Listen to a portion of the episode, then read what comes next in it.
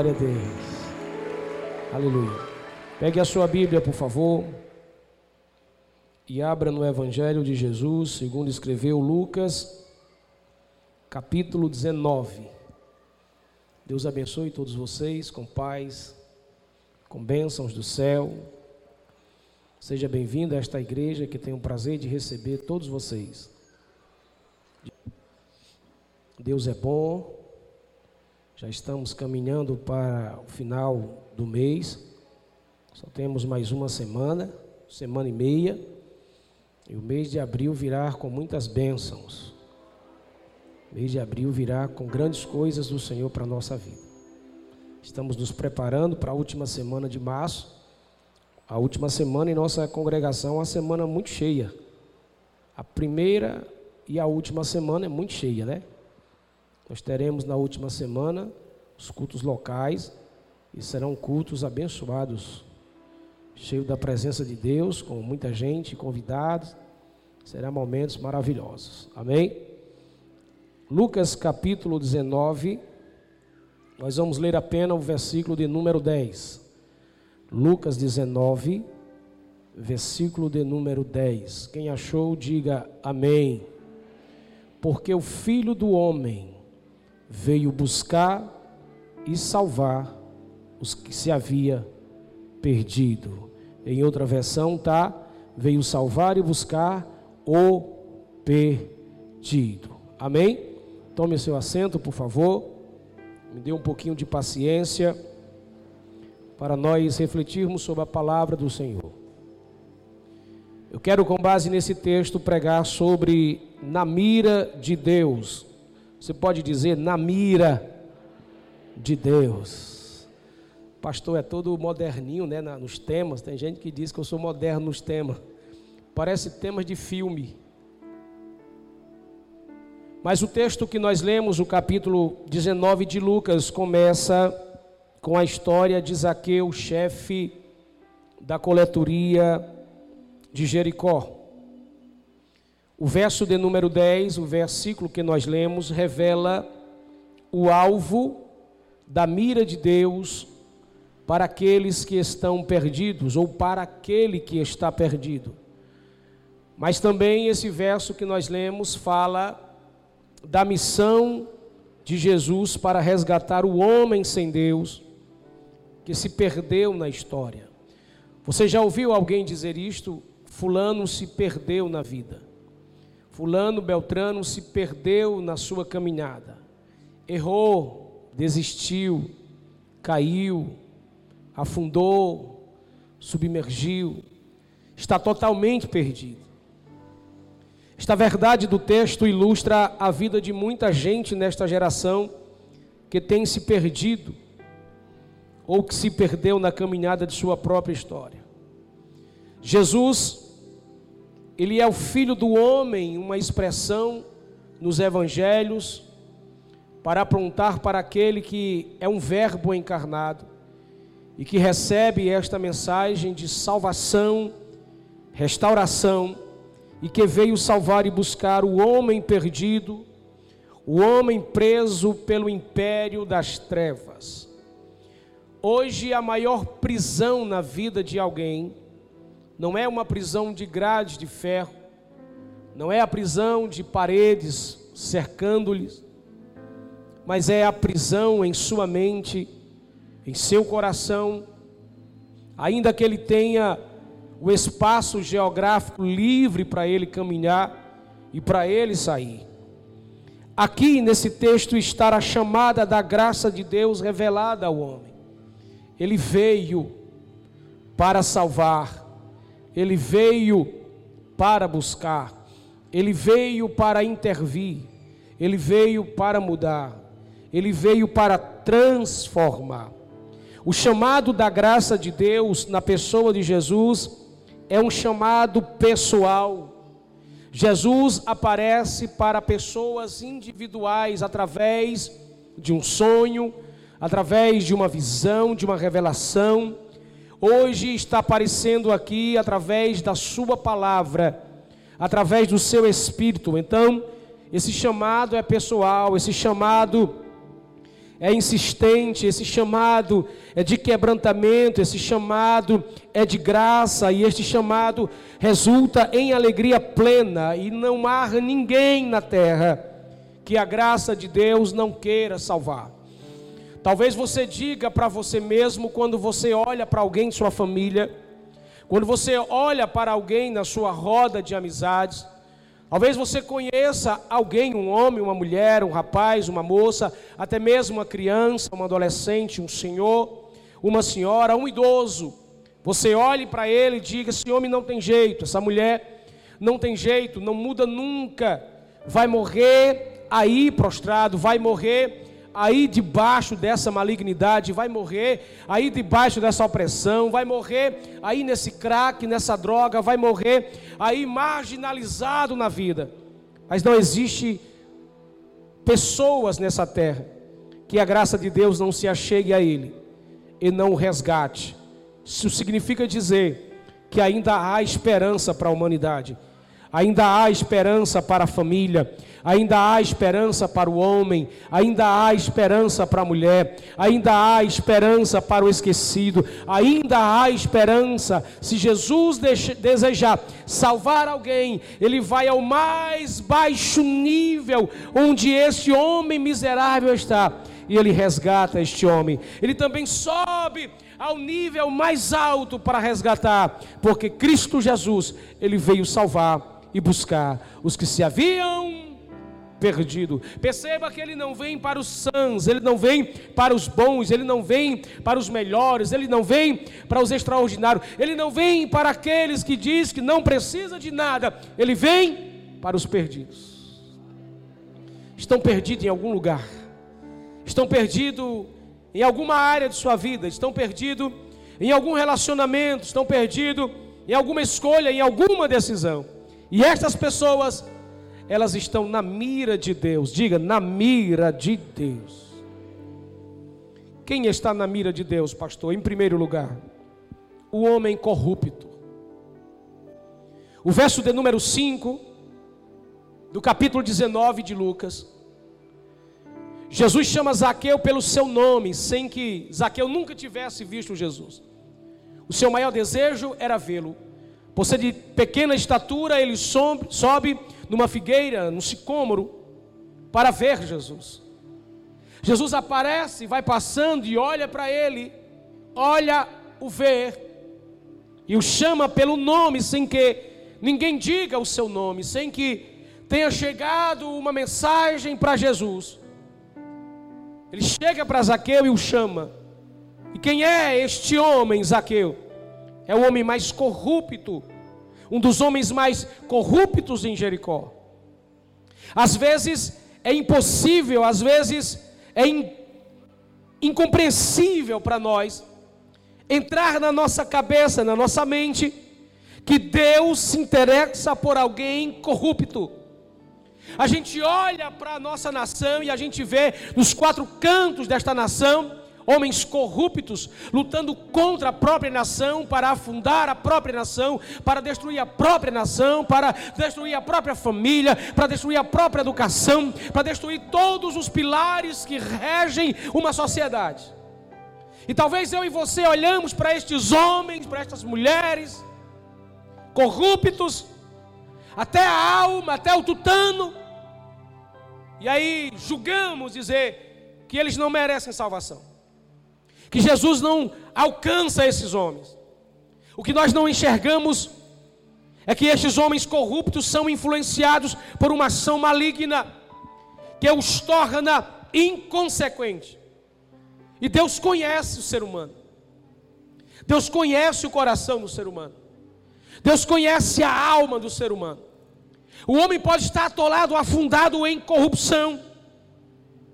Há muitas pessoas corruptas em muitas áreas de sua vida que precisam ser alcançadas por Deus. O trabalho em que você trabalha, lá tem gente corrupta. Na escola que você estuda, lá tem gente corrupta. Na faculdade que você estuda, tem gente corrupta. No meio da sua família, tem gente corrupta. No meio das suas amizades, tem gente corrupta. No meio da igreja, tem gente corrupta. Todas elas são alvos de Deus Deus quer mudar o coração destes homens e destas mulheres. Hoje Deus está dizendo para mim, para você, eu tenho um encontro com essa gente que está em cima da figueira, desejando mudar a sua história e eu vou entrar na sua vida, não na sua vida, mas também em sua casa, também não em sua casa, mas também no seu coração. E mudar a sua história. Eu profetizo nessa noite que onde houver um sentimento, um espírito de corrupção, trazendo malignidade, trazendo fofoca, trazendo prejuízo para o povo de Deus, para a sua casa, para a sua família, vai ser destronado pelo poder do nome de Jesus, porque Jesus veio veio salvar e buscar o que se havia perdido. Você entende? Diga glória a Deus.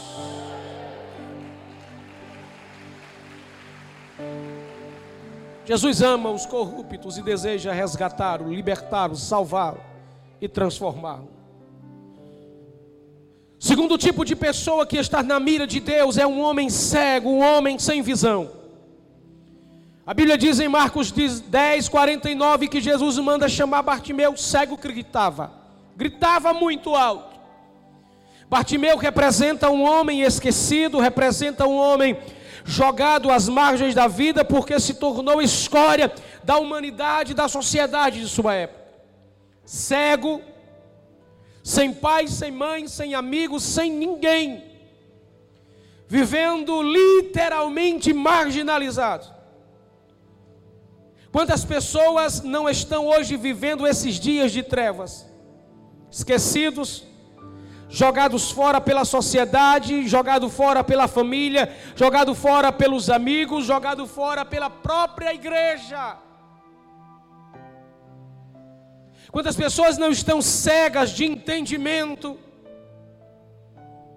de visão espiritual, de visão emocional?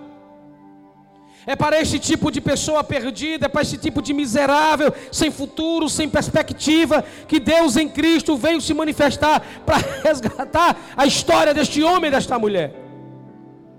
A cegueira que tem marginalizado, marginalizado essa geração, hoje, nesses últimos dias, é a ignorância do ser humano. Não significa dizer cego, literalmente, mas pessoas ignorantes na sua mente elas escutam a mensagem, ela escuta uma canção, ela participa do culto, ela vem à igreja, ela tem uma Bíblia, ela lê a Bíblia, ela vem para a escola, ela participa de seminário, elas fazem curso de teologia, mas a vida dela não muda. São cadeiras cativas na igreja, são cadeiras cativas na missa, são cadeiras cativas na sociedade, são pessoas que sabem, mas não conseguem viver. Estão cegas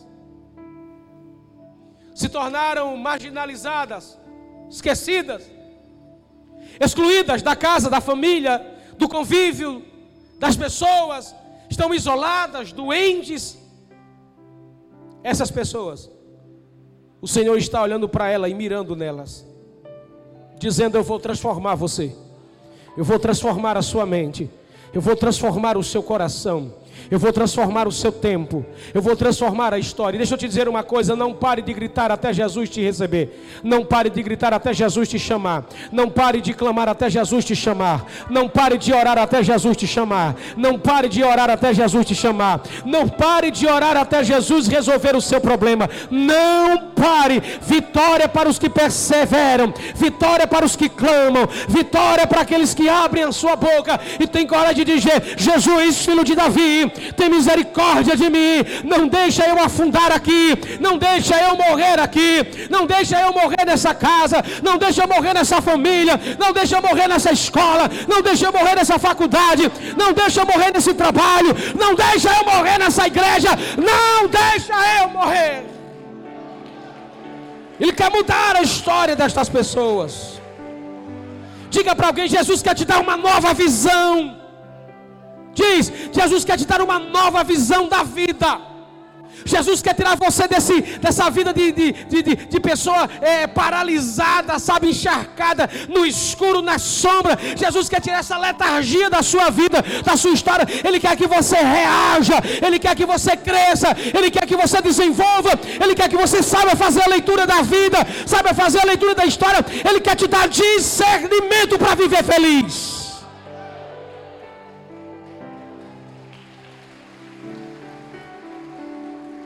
Terceira pessoa que é alvo da mira de Deus é representado por uma mulher discriminada. E a Bíblia diz em João 8:7 que Jesus defende uma mulher adúltera, pego em ato de adultério. E Jesus se torna advogado daquela mulher, quando ele percebe que uma turba de gente não vem apenas arrastando aquela mulher pelos cabelos. Jesus observa e vê que aquela mulher está seminua, e que há um grito, há uma agitação no meio das pessoas. E a Bíblia diz que do mais velho ao mais novo, do, do mais intelectual ao, ao inculto, ao que não tem cultura, Jesus diz que todos eles vêm com uma pedra na mão. E os homens jogam aquela mulher no chão e diz para Jesus: "E aí? Olhe para a lei e me diga se ela não vai ser morta agora.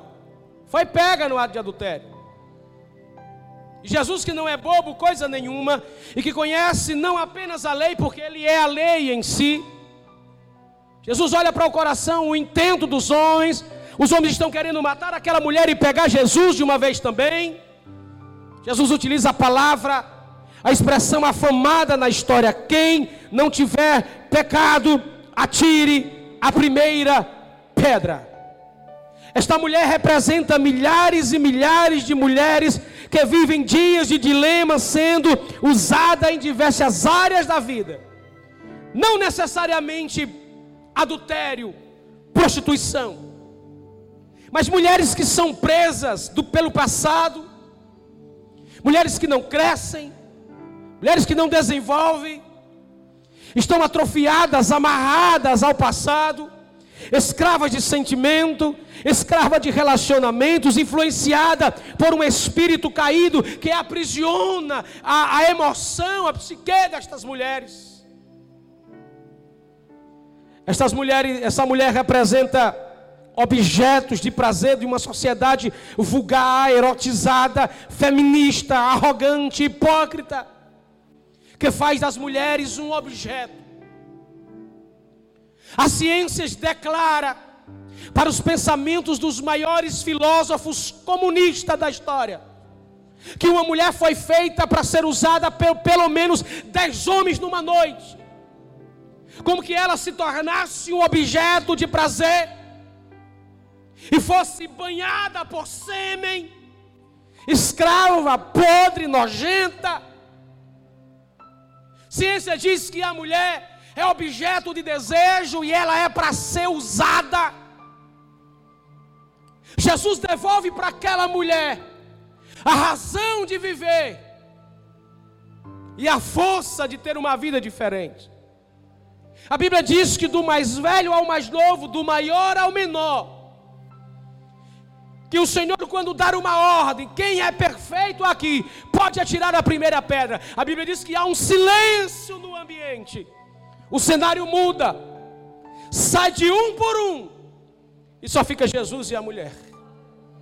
Ela olha para ele olha para aquela mulher e diz: "Mulher, cadê os teus acusadores?" A turma que vinha fazendo barulho, foi todo mundo embora. Você lembra que a serpente lá em Gênesis quis destruir este pedaço maravilhoso chamado mulher. Diga para alguém: pense numa picanha e numa costela.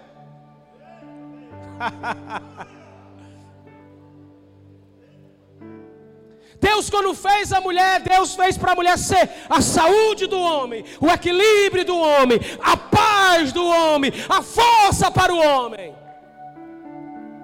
Era Deus dando valor para a mulher. O diabo vem através da serpente, engana a mulher e acha que vai ficar barato. Quando Deus vem e aparece e diz: Você pensa, serpente, que vai ficar assim? Satanás, você pensa que vai ficar assim? Não, pois através desta mulher que você enganou, que você disfarçou, que você maquiou a verdade, eu vou levantar uma outra mulher com o nome de Maria. Ela é virgem, ela vai ser escolhida, ela vem de Nazaré e dela, é nela que eu vou introduzir, através do Espírito Santo, a semente que vai esmagar a sua cabeça. E tem mais, através desta mulher, eu vou anunciar o evangelho aos discípulos. Através desta mulher, a mensagem vai sair de dentro da sepultura para o mundo, para a história e para a mensajana. Você crê? Diga amém.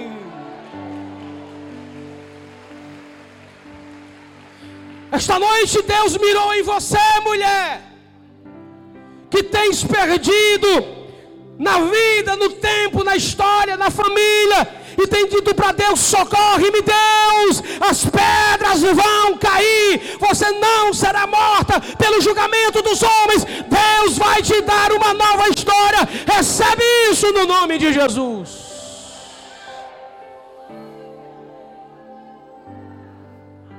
Quarta pessoa que está na mira de Deus é uma mulher ansiosa. João 12, 2. Marta, irmã de Lázaro, está servindo a Jesus na mesa totalmente restaurada, desde o último jantar. No jantar na casa dela, é uma mulher ansiosa, uma mulher atribulada, uma mulher agitada, uma mulher totalmente perfeccionista, doente, azeda, chata, bruta, ignorante. No contexto da história, Jesus ressuscita seu irmão. Ela aparece em João 12, servindo Jesus um jantar, na casa de um outro homem. E parece que esta Marta não é a mesma Marta da primeira vez. Esta Marta está restaurada. Esta mulher fala de uma mulher restaurada pelo Senhor, transformada por Jesus, das suas ansiedades, dos seus perfeccionismos. Jesus entra na alma de Marta. Jesus entra na alma de Marta. Jesus entra na alma de Marta e tira do seu coração todo o excesso de futuro que deixa ansiosa. Repita comigo: a ansiedade. Fala mais forte: a ansiedade é excesso de futuro é você vivendo de uma forma acelerada para o seu futuro. Quantas mulheres não vivem este dilema? Estão aceleradas ao máximo, debaixo de uma ansiedade sem valor. Elas acordam aqui, mas já se veem no outro dia. Elas acordam aqui, mas já se veem à noite. Elas acordam aqui e não medem os passos da frente. Elas acordam aqui já pirando. Jesus entra e transforma essa mulher acelerada. Diga para alguém: desacelera. Não, mas fala com autoridade para essa pessoa acordar. Para ela não dormir no culto. Diz aí: desacelera. Vai devagar, pisa no freio, sai devagar. Não seja estúpido com o dia. Espírito Santo nesta noite vai te desacelerar. Vai puxar o freio de mão. E vai dizer: vai devagar, vai devagar, vai devagar. Olha para mim, para que essa vida acelerada? Pastor, mas é porque há tanta cobrança no mundo lá fora. Deixe o mundo acelerar, vá devagar. Vai olhando os sinais. Vai olhando os sinais. Irmãos, escuta o que eu vou te dizer. Isso na sua alma. Vá devagar. E vai caminhando de cada vez um passo. Para você não tombar. Porque Jesus está bem pertinho de voltar. Não adianta se agitar, não adianta se atribular, não adianta se azedar, não adianta ficar perfeccionista, não adianta querer tudo perfeito demais que você vai ter problema. Vá devagar. Você vai viver melhor. Você vai conseguir enxergar a vida. Se existe uma pessoa hoje que está na mira de Deus, é pessoas ansiosas. Pergunta para alguém do teu lado, tu está ansiosa? Tu está ansioso? Pergunta. Se tiver, daqui a pouco eu vou orar para essa ansiedade sair de dentro de você. Até no culto tem gente ansiosa. Pastor, como é que você sabe? Porque fica olhando para o relógio. Louvor está custando, a mensagem está custando, pastor não termina, e não termina isso, e aquilo outro, ei, desacelera. Espírito Santo quer trabalhar na sua alma hoje colocar sobre você, se sobre você, dentro de você, na sua cabeça, no seu coração e no seu corpo uma anestesia que vai fazer você viver relaxadamente um dia de cada vez. Você está entendendo? Diga glória a Deus. A quinta pessoa que é alvo de Deus é um jovem com vaidades incomuns. Agora é para jovens. A Bíblia diz em Mateus capítulo 19, 21, 22 Jesus confronta um jovem rico que queria viver a vida de uma forma extravagante com as suas próprias vaidades. E Jesus confronta ele dizendo: Vende tudo que você tem, dará aos pobres e segue-me. É óbvio que Jesus não queria tirar daquele moço a sua riqueza. Jesus não poderia tirar daquele homem a riqueza se a riqueza daquele homem já estava em seu coração. Já era um Deus que manipulava sua própria alma, seu coração e seu próprio entendimento. Ele fica triste e vai embora. Este fato ilustra a força que a riqueza tem, que as vaidades têm, que o luxo tem na alma e no coração do homem, transformando esse homem preso e escravo de um Deus chamado de Pluto. Diga comigo, Pluto. É um Deus com D minúsculo, Deus da vaidade, o Deus da ostentação, é o Deus das tendências, é o Deus das paixões desta última hora. Jovens, você não precisa, vocês não precisam de estar na moda para ser feliz. Não é um tênis de marca, não é um celular de marca, não é uma camisa de marca, não é uma calça de marca, não é um perfume caríssimo que te torna alguém bem na história. O que te faz ser bem-sucedido e feliz na vida é o Jesus que você serve. Não interessa onde você mora, não interessa o que você faz, não interessa a família que você veio. Se você tem Jesus na sua vida, eu tenho uma palavra de Deus para o teu coração. Se prepara porque Deus vai te colocar em lugares elevados da história, porque Deus não precisa de nada disso para que possa o homem ser feliz. Você entende isso? Diga glória a Deus. Quantos jovens, por não terem um padrão de requinte, caem nas armadilhas das drogas, do roubo, do vício e se tornam cativos de dinheiro e de fama. Você não precisa de nada disso para ser feliz. Você não precisa sair bonito na foto. Só precisa ser você. Entregar seu caminho ao Senhor e confiar nele. Você tem que ser você, com a cor da pele que você tem, com o cabelo que você tem, com o sorriso que você tem. Com o tempo, Deus vai te dando graça, sabedoria, condição para fazer aquilo que tanto deseja o coração do homem, o coração humano, que não é pecado. Você não pode se entregar a vândalos, a sentimento, a espírito, a tendência, a ideias. Você não pode se acabar porque você não tem poderes aquisitivos. A nossa felicidade não está naquilo que a gente vê e pega, a nossa felicidade é invisível. Diga para alguém: a nossa felicidade é invisível. Balança esse crente que está dormindo, por favor.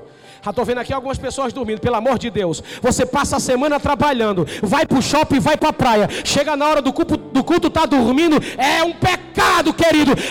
Abre os teus olhos, pelo amor de Deus.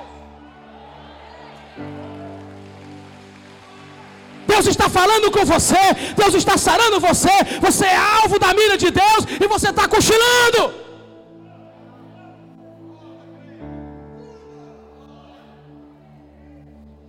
Imagine quem tem só um domingo para estar na igreja.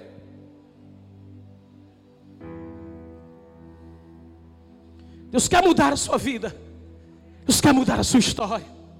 Deus quer mudar seu coração. Jovem, Deus quer te levantar como uma geração poderosa. Deus quer te levantar como pregador do Evangelho. Deus quer levantar uma geração nova, mas a nossa geração parece que está se entregando ao fracasso.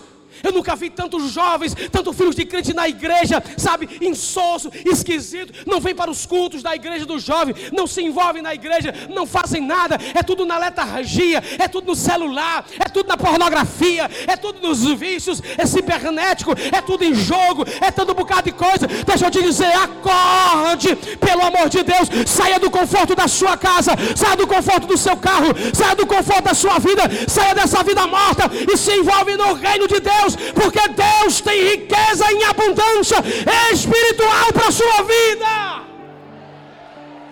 Acorde enquanto é tempo. Sexto homem que está na mira de Deus é um homem religioso sem graça. Um homem religioso sem graça. Aí nós saímos do, de lá e viemos para cá, para dentro da igreja. Atos 9,15. Deus chega para Ananias e diz: Vai à rua direita. Procura um homem por nome de Paulo. Saulo, como você queira chamar. E ora por ele que ele está cego. Vai cair umas escamas dos olhos dele.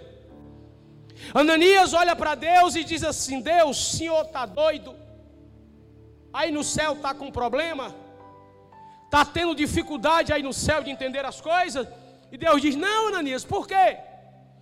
O senhor não sabe que este Paulo anda com carta, e o negócio dele é matar crente, o negócio dele é fechar a igreja, o negócio dele é decretar que o culto seja terminado. O negócio dele é violar tudo, é quebrar tudo, é matar tudo, arrebentar tudo. Deus, você não sabe o que é está acontecendo, não. Deus olhou para Ananias e disse: é o que você pensa. Para você ele é isso aí, para mim ele é vaso escolhido para minha obra. Agora preste atenção no que eu vou lhe dizer agora. Paulo representava um homem religioso, um homem zeloso pela lei, um homem zeloso pelo templo, um homem zeloso pela instituição, um homem zeloso pela placa da igreja, mas era um homem vazio de amor, de graça e de perdão. Olhe para mim. Que adianta você amar a igreja, gostar da cadeira, gostar do ventilador, gostar do pastor, gostar do canto que você está, gostar do louvor, gostar da pregação, gostar de tudo, e você ser um vazio. Que adianta você defender o nome de pastor tal, de igreja tal, de placa tal, você ter zelo excessivo com a sua religião, usar a sua Bíblia para atacar pessoas, em vez de usar para restaurar, para ganhar pessoas, para perdoar pessoas. Olhe para mim, Deus não liga para religiosos. A Bíblia diz que Somente os adoradores em espírito e em verdade é que conhece Deus. Este Paulo representa um homem religioso que tem zelo pela lei. Quantas pessoas existem no meio da igreja que são zelosos com o templo, com a congregação, com a cadeira, com a prática, com a, com a, com a placa da igreja, mas não amam pessoa, não ajudam pessoa, não levantam pessoa, não fazem nada e pegam os seus zelos excessivos, que são cargos, título, e fazem disso o cavalo de guerra para humilhar as pessoas. Já entrou em uma igreja onde você foi mal recebido por alguém na porta? Eu já como que aquela pessoa fosse Deus no meio da pessoa.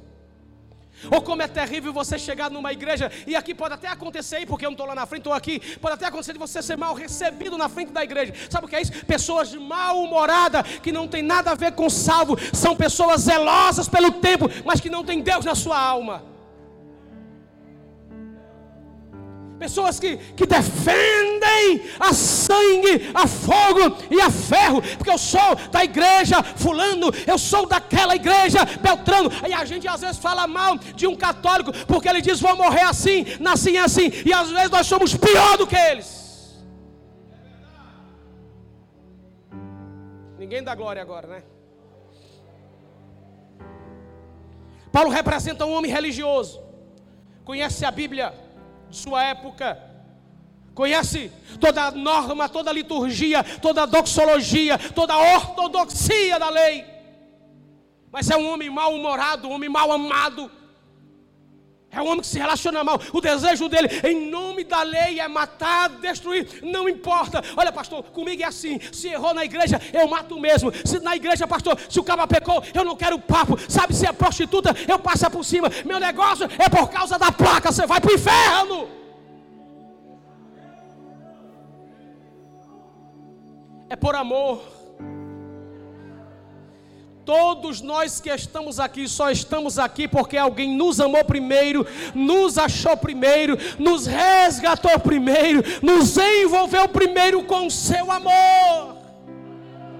Hoje Deus veio tirar o título de alguém e colocar a graça, e colocar o poder, e colocar o perdão, e colocar o amor, e colocar a vida, e colocar a harmonia dentro do seu coração. Pelo amor de Deus, o que vai ser salvo não é o nosso cargo, não é o nosso título, não é o paletó, não é a placa que vai subir, não é o nome da instituição, não é o nome da igreja. Quem vai subir é espírito de pessoas que entregaram entregaram suas vidas a Cristo Jesus.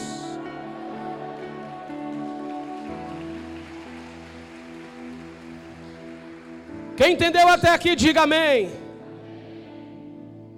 Existem duas coisas que Deus vai fazer com você. E aqui eu termino a mensagem. A primeira coisa que Deus vai fazer com alguém que Ele mirou é que Ele vai perdoar estas pessoas que ele alcançou. Diga comigo esta palavra: perdão. O perdão de Deus vai sarar seu coração. O perdão de Deus vai sarar seu coração. Vai limpar as feridas que está em seu coração. O perdão vai arrancar todo o sentimento ruim que ainda existe dentro de você. Sabe por que tem pessoas aqui que deveriam estar vivendo coisas extraordinárias e não estão? É porque dentro do coração ainda tem rancor, tem raiva, tem inveja, tem distúrbio moral.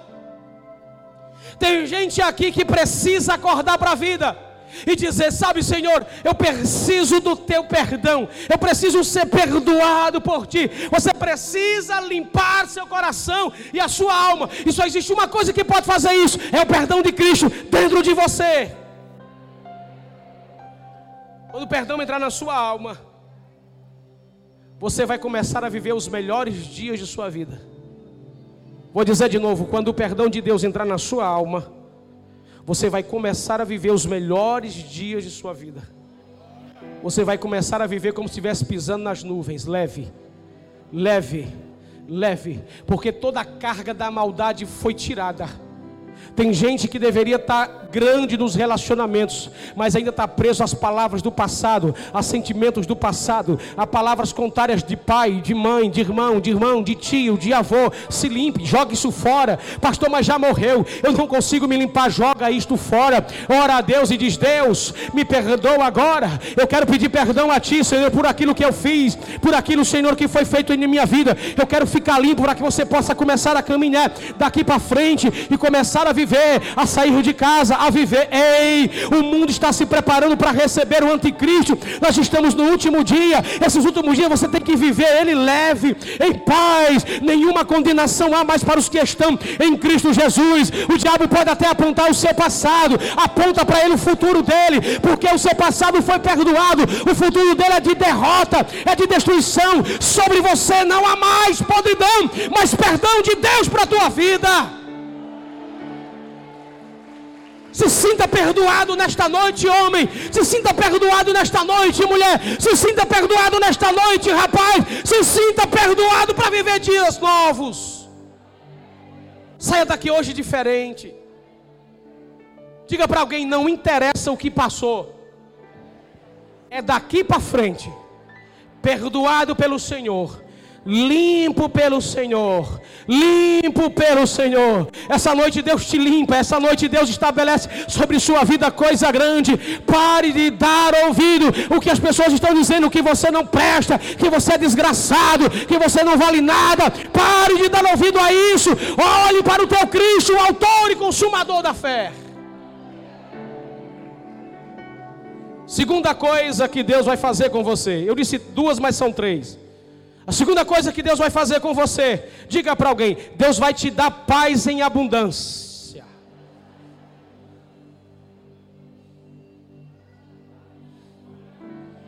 A paz de Deus vai te trazer calmaria, harmonia, descanso para a sua alma tão agitada, tão aflita e tão ansiosa. Irmão, querida, amados, só Deus é quem nos dá uma paz que excede o entendimento humano. Você no meio de um bombardeio, mas cantando. Você numa prisão, adorando a Deus. Você no meio de uma guerra familiar, mas você cultuando o nome de Jesus num vendaval daquele barco, e você dizendo: Grande é o Senhor e muito digno de louvor e de receber toda adoração. E alguém dizendo para você: Mas vai quebrar, vai virar, vai derrubar, vai ser destruído. E você: Grande é o Senhor e muito digno de louvor e adoração. A paz que Deus estabelece sobre a nossa vida não é ausência de guerra, é problema resolvido. Vou dizer de novo. A paz que Deus nos dá não é ausência de guerra, problemas resolvidos. Sabe esse probleminha que você tem aí? Diga para alguém: sabe esse probleminha que você tem aí? Isso aí não é nada para Deus. Esse probleminha é duas coisas. Primeiro, é Deus lhe tratando para você crescer. Dois, é Deus trabalhando para onde Ele vai colocar você. Pastor, e essa guerra todinha? É muito grito. Nesse meio desse vendaval, Deus está aí. Deus chamou o profeta Ezequiel, capítulo 37, e diz: Vem cá, vem aqui, chega aqui. Ele é transportado para dentro de um grande cemitério. Deus não coloca o profeta olhando de longe na porta do cemitério. Pegou ele, transportou e colocou ele num monte, no centro. Seus pés ficam atolados no meio dos farelos de ossos. Ele olha para todos os lados, ele dá 360 graus, e o Espírito diz: aí, isso é um vale. Diga para o seu irmão: vale de ossos secos. Todo vale, antes dele chegar, teve uma guerra antes. E tudo que está aos seus pés aqui se acabou seus sonhos, seus projetos, seu casamento, sua família, sua chamada, seu ministério, sua vocação. Tem um monte de coisa que, com o tempo, por causa das grandes guerras, das grandes lutas, se acabaram. E o estado deles é de sequíssimos pó, farelo. Porque se fosse só osso, só os ossos era fácil. Mas tinha osso ali que há muito tempo já estava em farelos. Desmanchou Aí Deus disse: Pode reviver? Pergunte para alguém: Os seus sonhos podem reviver? Diga: O estado dos seus problemas podem reviver? Porque tem muita gente à sua volta dizendo assim: aí nunca mais. Esse jamais. Essa nunca vai ter mais condição. Esse outro aí, só Jesus na causa. Só Jesus na causa. O Espírito chega para o profeta e diz assim: Poderão reviver esses ossos? Aí o profeta conhece o Espírito e diz: Tu o sabes. Aí o, aí o Espírito chega e diz assim: Então profetiza. Diga para teu irmão: tem coisas que Deus quer ver o tamanho da tua fé.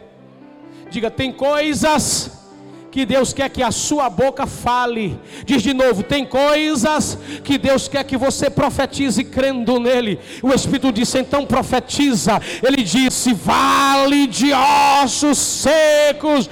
Ouvi a voz do pastor? Não. Ouvi a voz do cantor? Não. Ouviu a voz do político? Também não. Ouviu a voz do jornalismo? Não. Ouviu a voz da economia? Não. Ouviu a voz da filosofia? Não. Ouvi a voz do do Senhor. A Bíblia diz que houve um reboliço naquele vale e os ossos foram colocados um a um no seu devido lugar. Tem um brado de glória.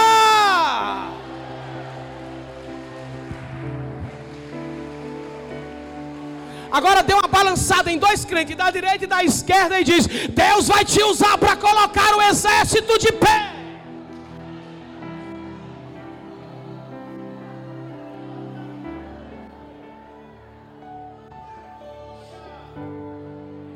Diga para alguém: Deus não quer você em casa. Deus quer você na guerra. Deus quer você na guerra.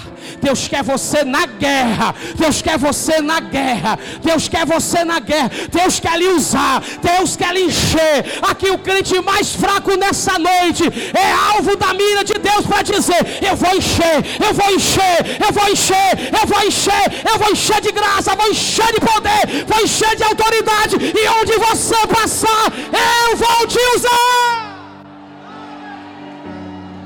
Deus quer te encher, crente. Você vai pisar na faculdade e os demônios vão dizer: com essa eu não posso não, com essa eu não posso não. Por quê? Porque ele tem reserva, ele é exército das trincheiras de Deus, cheio de graça e de unção. Vai chegar na escola, vai chegar na faculdade, vai chegar no trabalho e o pau quebrando em você, ó, só cantando. Quem me vê cantando pensa que todo tempo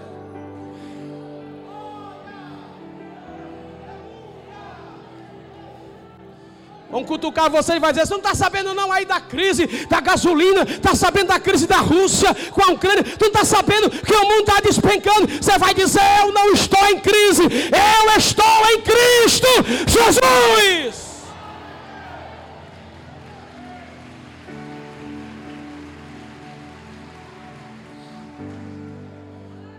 Descansa. Descansa. Descansa. Descansa. Todo mundo vendo a crise da gasolina. Onde é que vocês estão agora?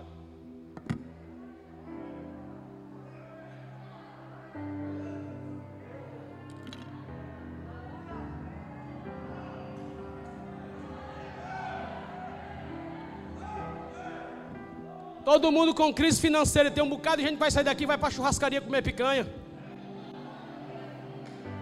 Tem gente que vai sair, vai sair daqui, vai para o pátio ali comer pizza, comer camarão, comer alguma coisa. Crise que nada. Cristo está cuidando da gente nos mínimos detalhes. Tu vem só com um quartozinho de gasolina para a igreja, mas vem.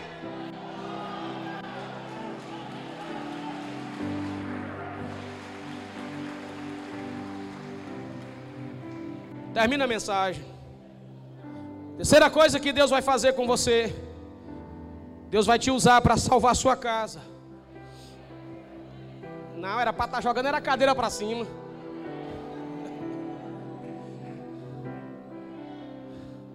Diga assim: sou eu que Deus vai me usar para resgatar minha família. Você pode ser a única e a última pessoa na sua casa que é crente, que é salvo e você diga, pastor, todo dia lá em casa é uma guerra do inferno. Pode olhar, querido, e pode olhar, amada, que a sua volta tem guerra, mas perto de você não tem. Você dorme melhor do que sua família, dorme melhor do que seus parentes, dorme melhor do que seu irmão, dorme melhor do que seu pai, dorme melhor do que sua mãe, dorme melhor do que todo mundo. E eles ficam tudo com raiva. Por que é que esse infeliz que é crente? Por que é que esse infeliz que anda com a Bíblia na mão? Por que é que esse infeliz está assim? Isso dorme e parece que não tem nada de problema. Porque você é a pessoa que Deus vai usar lá dentro para levar paz, levar perdão, levar alegria, levar palavra, levar salvação. E deixa eu te dar uma dica: não é para você você discutir sobre Bíblia, não é para você falar quem salva e quem não salva, não é para falar de Maria, José, Bartolomeu, Francisco, Pedro, não, é para você falar de Jesus. E como é que eu falo de Jesus? Se comportando como Jesus. Aplauda o Senhor com alegria e fica de pé.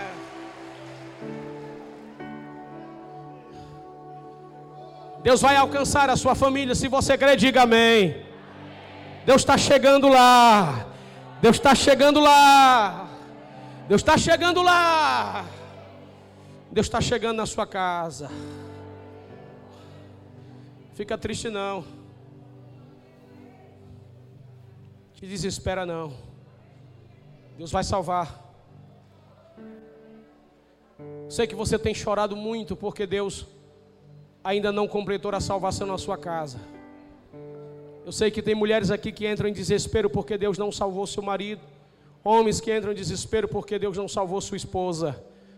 Deus está chegando. Diga para alguém, está chegando, viu? É. E quando Ele chegar, Os demônios que estão tá lá saem tudinho. Sai. Os capeta que tem lá sai tudinho. Os quadros da casa começam a cair, as gavetas começam a voar fora, as panelas começam a ser jogadas na parede. Quando o Senhor chegar lá, o ribuliço vai ser grande. Paulo pregou para um carcereiro e disse assim: Crer no Senhor Jesus, e será salvo tu e a tua casa. Tu e a tua casa. Tu e a tua casa. Pastor, eu creio, então fica tranquilo. Diz: se você crê, só fica tranquilo. Não precisa desesperar. Não precisa brigar com ninguém. Não precisa jogar pé de ninguém. As pessoas vão olhar para você e vão dizer assim: se é para crer, que nem esses aí, eu quero esse Jesus. Eu vivi um, alguns dias atrás no meio de famílias que eu conheço, uma desavença entre irmãos e pessoas. E uma moça casada com um moço que era crente, olhando para a família e tendo a família como como referência de cristãos. A primeira guerra que aconteceu com essa família entre os irmãos é que ela percebeu que os crentes ali não tinha nada de crente, não tinha nada de fé, não tinha nada de Deus. E o que a gente chegou a saber é que ela disse: se for para ser crente como esses aí, eu estou fora disso aí. Se for para ser da igreja como esses aí, eu estou fora disso aí. Porque as pessoas não querem ouvir a fala, elas não querem entrar em discussões teológicas, elas não querem entrar em detalhes de discussões de Bíblia, as pessoas querem ver se o evangelho que você prega funciona. Elas têm que olhar para você e vai dizer: rapaz, este moço foi insultado por tanta gente, mas ele teve a humildade de pedir perdão, teve a humildade de ser humilhado e estar de pé. Este rapaz passou por insulto, essa mulher passou por insulto, e eles não foram para a guerra, não foram para a briga, não foram para a justiça, não foram fazer casos e casos diferentes. Está de pé. Todas as vezes que você enfrentar uma guerra, pense assim, ó. Quem lê os evangelhos pensa assim: se fosse Jesus no meu lugar, o que ele faria? Um dia cuspiram nele, um dia deram bufetadas nele, mandou ele adivinhar, diz quem é, faz alguma coisa, reage.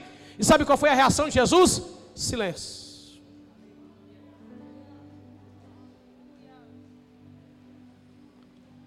O Senhor quer te envolver. O Senhor quer te encher começando aqui do altar ao estacionamento da igreja, não tem uma pessoa que Deus não quer usar para salvar alguém. Pode perceber que você está no meio de um ciclo de pessoas. Ali, você é a mensagem de Deus para aquele povo. Talvez você diga, pastor, por que, que Deus não salva? Talvez porque esta mensagem que é você está com deficiência.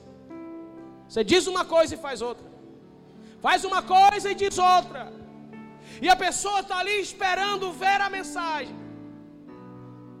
Como é que ele diz e faz diferente? Como é que ele faz diferente e diz outra coisa?